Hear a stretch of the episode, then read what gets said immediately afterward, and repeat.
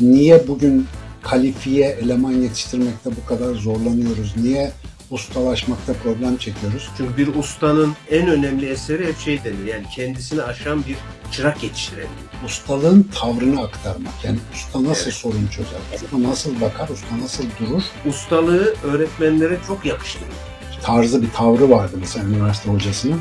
Şimdi mesela onu çok fazla göremiyoruz. Biz neyi yerine koysak tekrar eski güzel günlere geri dönebiliriz. Hangi eski adetler lazım yani? Buradaki sorun çok şeyi çok kişinin öğretmeye çalışması. Duygusal, sezgisel ve aynalayarak öğreniyoruz. Yani karşıdaki insan ne yapıyorsa onu taklit ederek. Hani karate filmlerinde vardır ya camı sildirir çocuğa master. Ya hocam biz bu camı niye sildik şimdi dersin onu filmin sonunda gör. Hmm, Ali'cim merhaba yahu. Merhaba vallahi özledik. Yüz yüze sorma olamamak işte. böyle online. Aynen bu arada tabi bu video vesilesiyle kısa da bir açıklama yapalım. Talihsiz bir motosiklet kazası nedeniyle ben iki ay kadar yatak istirahati e, geçirmek durumundayım. Bundan dolayı da stüdyoya gidemiyoruz. Ama çok şükür teknoloji var. E, aramızda engel tanımayan böyle yöntemler sayesinde bir araya geliyoruz. E, o yüzden maalesef ilk gençlik kampımıza da katılamamıştım. Ama zannediyorum çok güzel geçmiş. E, haberlerini aldım.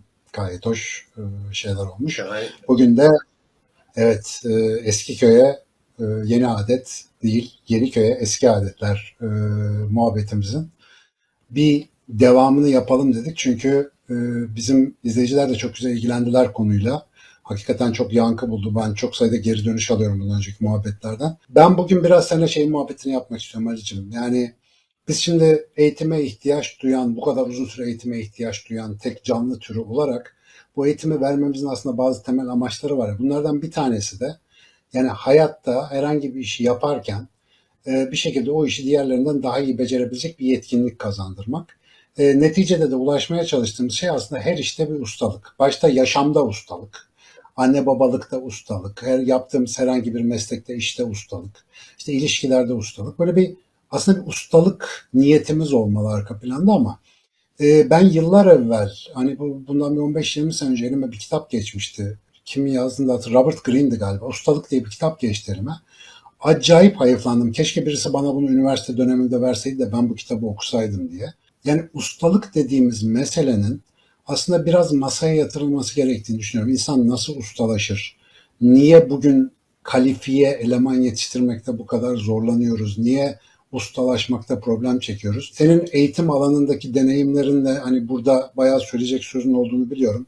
Sence ustalık nasıl bir şey? Nasıl gelişir? Açık onun üzerine konuyu bir ezelim diyorum. Ne dersin? Evet. Ee, öncelikle sana bir kere daha geçmiş olsun. Bizim de Eyvallah. motor heveslerimizi bir süre erteledin. Onun için de ayrıca teşekkür ediyorum. E, yani bu, bu arada ben paradisiye bir şey söyleyeyim. Motor hazırlıklı binilirse motor hala tehlikeli bir şey değil. Öyle Evet. kaza yaptı sanacağına motor kötü. Yani bu e, doğru bir şey değil. Yok. Bu Ben arada hazırlıksız ben- için evet ama yine de geçirilen kazaya göre e, çok şükür ki atlaş, atlatma boyutun tedbirli kullanıldığında nelerin olacağını gösteriyor. Buradan da bir kamu spotuyla motorların da trafikte bir araç statüsünde olduğunu, bir araca nasıl davranılacak ve yaklaşılacaksa öyle yaklaşılması gerektiğini de bir hatırlatalım ve sana tekrar geçmiş olsun diyelim. Ustalık bizim seninle aramızda sık konuştuğumuz bir alan. Şimdi biz usta deyince şu anda bir birkaç şey var. Hani gençlerin falan da birbirine söylediği ya da hocaların birbirine söylediği bir usta diye bir günlük dile yansımış bir hali var. Bir taraftan da Ahmet Usta, Mehmet Usta gibi evdeki tamirat, tadilat, bakım işlerini yapan insanlara verilen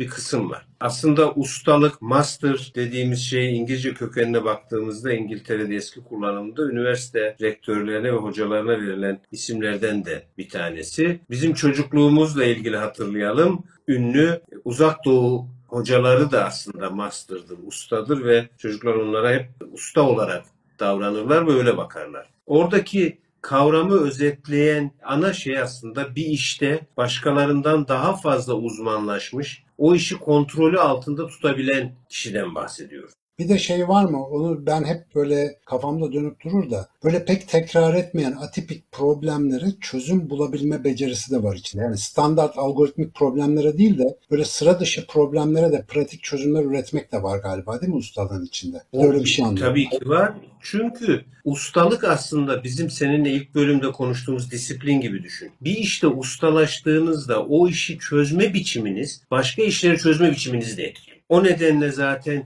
bir ahşap ustasının başka bir alana baktığında o işle ahşapla olan ilişkisi, onu biçimlendirme becerisi, ona harcadığı zaman başka işleri yapma biçiminde mutlaka etkiliyor. O yüzden ustalık ustayı görmekle değil, onun eserini görmekle anlaşılan bir şey. Aslında eserimizle kurduğumuz ilişkiyle anlaşılan bir şey. Bu çağ biraz eski düşüyor gibi. Dediğim gibi ustalık sadece ev, tamirat, tadilat işleriyle ilgili alan uzmanlarına kullandığımız bir kavram. Çünkü biz artık ustalaşmak değil, bir şeyde uzmanlaşmak değil, her şeyden az az yapmak, az az bilmek. Bunun kutsandığı bir dönemdeyiz. Çünkü bir taraftan bize deniliyor ki bütün meslekler değişilecek. Hayatınız boyunca çok meslek değiştireceksiniz. O yüzden herhangi bir şeyde ustalaşmanı, ustalaşmanıza gerek yok. Bu boşa harcanan zaman. Ben bunun tam tersi olduğunu düşünüyorum. Bir şeye ustalaşır, uzmanlaşır ve o alan sizi disipline ederse siz başka alanlarda da başarılı olma konusunda hazırlıklı hale gelmiş olursunuz. O yüzden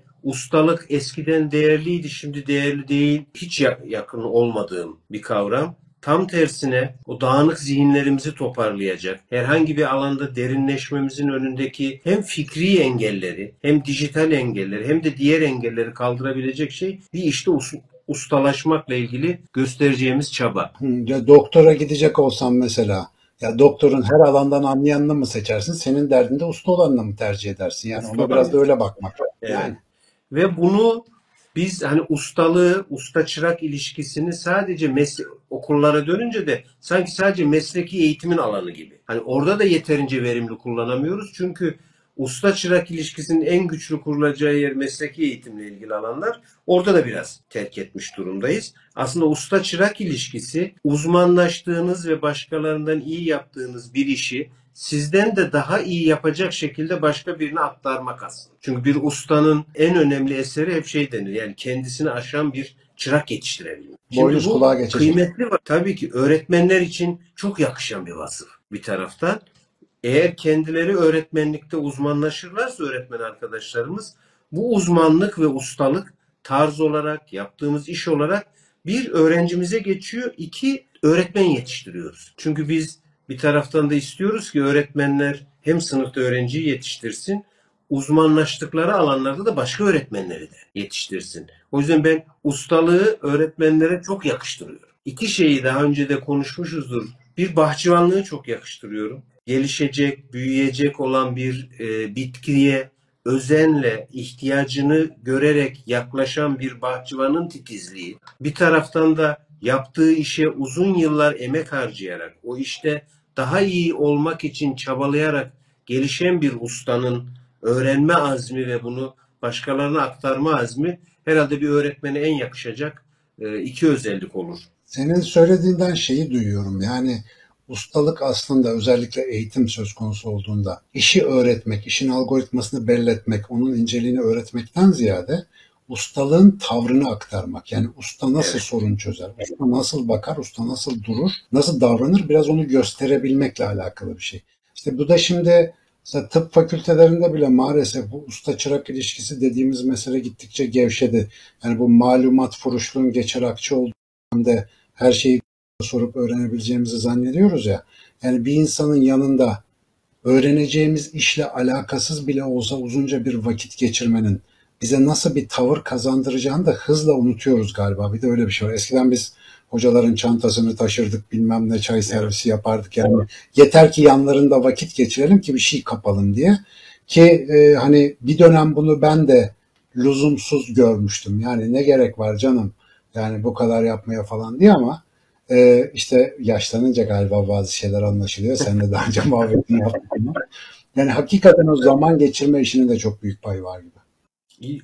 Ustalık aslında bir usta çırak ilişkisi üzerinden giderse bir ilişkiden bahsediyoruz. Yani ustayla çırak arasında birbirine aktarılan deneyim ve öğrenme aslında ilişkide kalmakla ilgili bir şey. Yani biriyle bir olayla, bir durumla uzun sürede ilişkide kaldıkça onun o konuda derinleşebiliyoruz. Onu daha iyi anlayabiliyoruz. Ona daha çok katkı sunabiliyoruz. Başkalarının görmediği şeyleri görebiliyoruz. Ustalık bu alanıyla aslında e, önemli bir şey. Özellikle çırakla olan. Çünkü hani çırak yoksa aslında usta da yok. Buradaki yani ustadan bahsediyorsak hani kime göre usta olduğunu belirleyeceğiz. Bizimle onun arasındaki ilişki onun bize kazandırdığı eser. Ama onun o eserlerini kalıcı kılacak olan bizim yaşamımıza kattığı yeni çıraklar.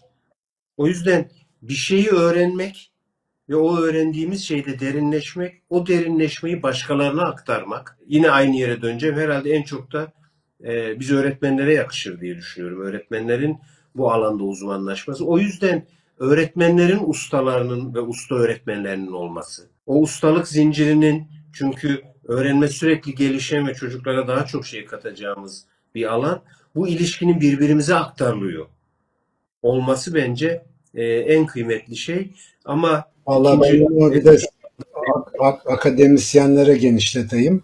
Bizim mesela şu anda üniversitede de gördüğümüz en büyük sıkıntı o kadar hızlı bir çevrim var ki yani insanlar o kadar hızlı doldur boşalt oluyor ve işte o kadar fazla üniversiteler, mekanlar açıyoruz ki yani artık hakikaten usta bir akademik kişiden hal tavır öğrenecek mecra kalmıyor insanların bu ciddi problem ve yani bunu bizim ömür süremiz kadar kısa bir süreç içerisinde bile sonuçlarını görüyoruz aslında. Eskiden hani üniversite hocası dediğinde hani bir şekil oluşurdu böyle bir, bir, bir tarzı bir tavrı vardı mesela üniversite hocasının.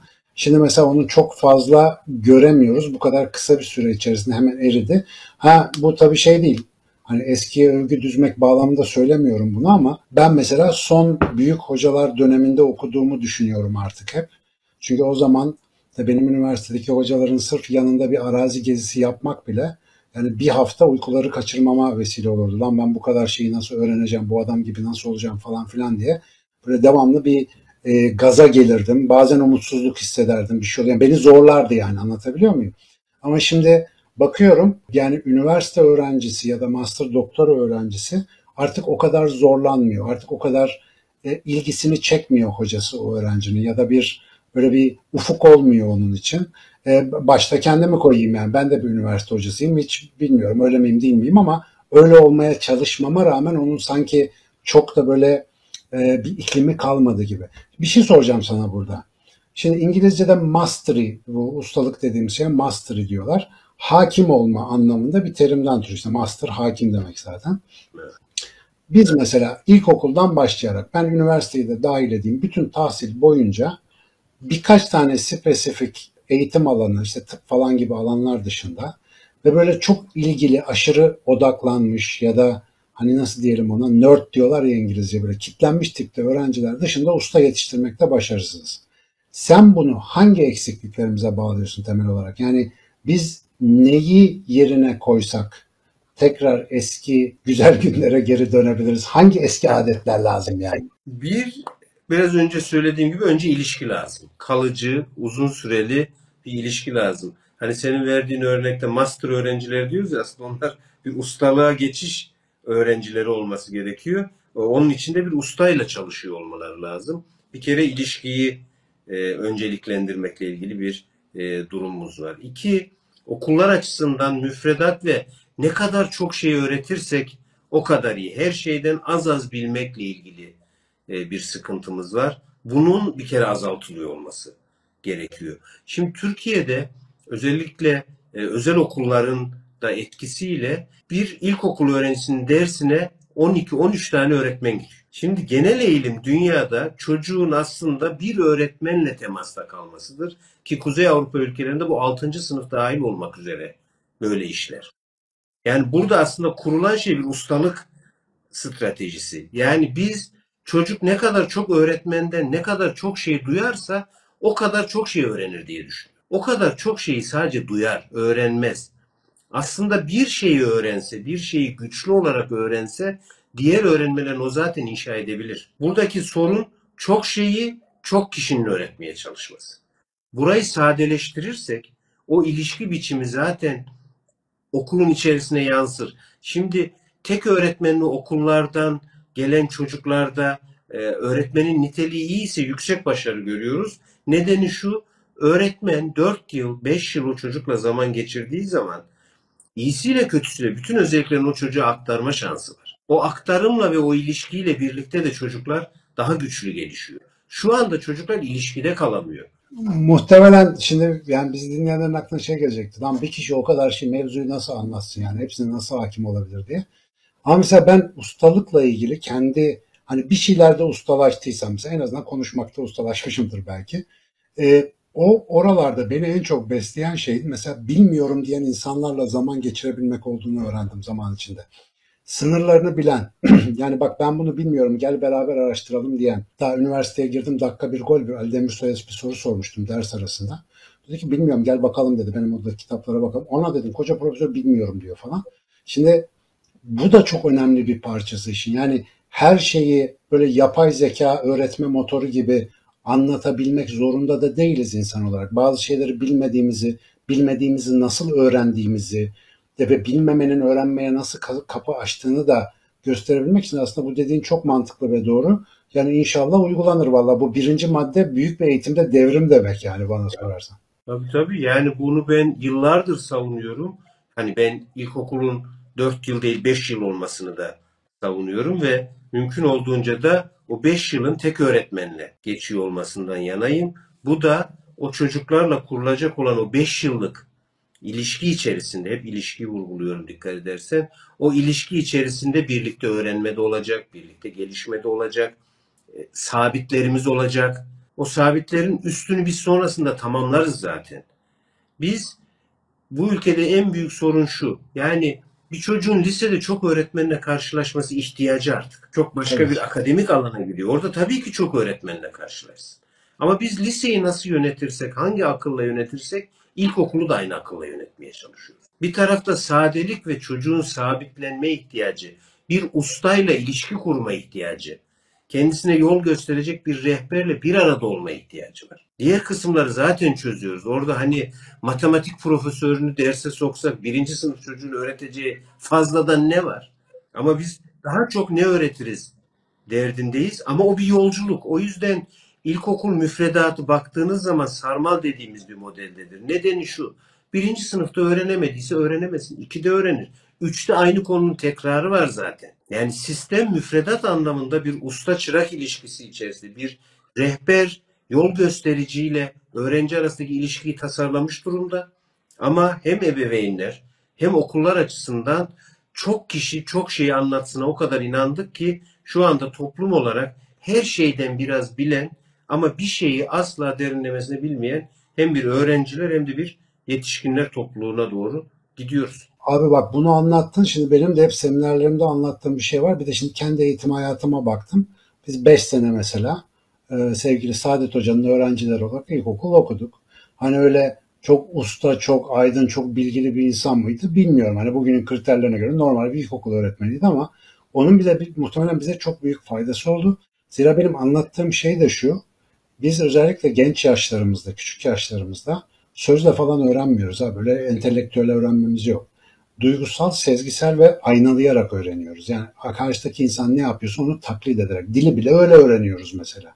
E şimdi işte çok sayıda eğiticiyle, çok sayıda liderle, önderle karşılaştığında da bunların hareketleri, tavırları ya da dünyaya bakışları, davranışları arasındaki farklılıklar sende bu sefer çelişki yaratıyor. Yani hangisine uyacağım, hangisi derken hepsini boşlama riski çok fazla. Ama bir kişiyle dediğin gibi mesela ben bunu hiç bu açıdan düşünmemiştim hakikaten. Ki ilkokulda hakikaten beyin gelişiminin en kritik yılları içerisine giriyor. Ee, bu aynalamayla öğrenme için hakikaten sadelik ve sabitlenme hakikaten çok önemli bir kriter. İnşallah bu muhabbeti başta sevgili Milli Eğitim Bakanımız olmak üzere eğitimine giren herkes e, duyuyordur yani. Bu, bu çok önemli bir kısım gibi geldi bana. Yok. Şimdi e, sona geliyoruz galiba. Orada e, okul neyi yaparak çocuğa öğretir üzerine gidiyoruz ya. E, Nietzsche'nin de gittiği e, o dönemin bütün e, yöneticilerinin çocukları, imparatorların, hükümdarların çocuklarının gittiği bir okul e, var Avusturya'da. O, o okul gelecekte ülkeyi yönetecek ya da babasının, annesinin şirketini yönetecek çocukların gittiği bir okul. Okulun girişinde şu yazıyor. Yönetilmeyi bilmeyenler yönetemezler. Çok katı kurallarla yönetilen de bir okul. O çok katı kuralları şunun için öğretiyorlar. Biz size bu yaşamı deneyimletmezsek siz hükmedeceğiniz insanların ne hissettiğini, ne yaşadığını anlayamazsınız. Onun derdi orada ona matematik, öbürünü öğretmek değil. Gelecekte yaşayacağı hayatın en temel unsurlarını deneyimletmek. Hani karate filmlerinde vardır ya, camı sildirir çocuğa master. Ya hocam biz bu camı niye sildik şimdi dersin, onu filmin sonunda görürüz. Ustalık aslında niye sildiğimizi bilmediğimiz bir camı, niye koştuğumuzu bilmediğimiz yolları, niye yaptığımızı bilmediğimiz bir sürü şeyin gelecekte ustalığımıza katkıları. O zaman gerçekten iyi tasarlanmış bir eğitim ve iyi tasarlanmış bir bence öğretmen-öğrenci ilişkisi oluşur. Bu arada hemen kapatmadan önce bir önceki bölümümüze de ya da iki önceki bölüm müydü gönderme yaparak aslında bunu en verimli yaptığımız yerlerde henüz bir tanesini yeni tamamladığımız kamplarımız oluyor. Yani evet. kamp ortamlarında fiziksel hayatın içerisinde çoğu zaman neyi niye böyle yaptığımızı bilmeden bir sürü aktivitede bulunuyoruz ama e, ben ustalıklar arasında biraz taraflı davranarak en önemli ustalığı hayat ustalığı olarak görüyorum. Yoksa bir meslekteki ustalık falan hepsi onun arkasından geliyor zaten. Ama hayat ustalığı konusunda gerçekten bu kısımların çok önemli olduğunu ben de gittikçe daha yakinen fark ediyorum yani bu organizasyonların içine girdikçe. Ee, inşallah bakalım yani bir şu tek öğretmen hikayesi, ilişkilerde sabitlik, sınırlılık hikayesi ve hayatın içinde deneyim kazanma hikayesini en azından kendi süreçlerimizde, kendi yaptığımız işlerde, kendi eğitimimizde denklemin içerisine koyabilirsek inşallah güzel olacak. Başka ilave etmek istediğim bir şey var mı konuyla alakalı? Yok ustam, tamamız artık. Bak ustam, eyvallah ustam. O zaman bir sonraki bölümde muhabbete kaldığımız yerden devam.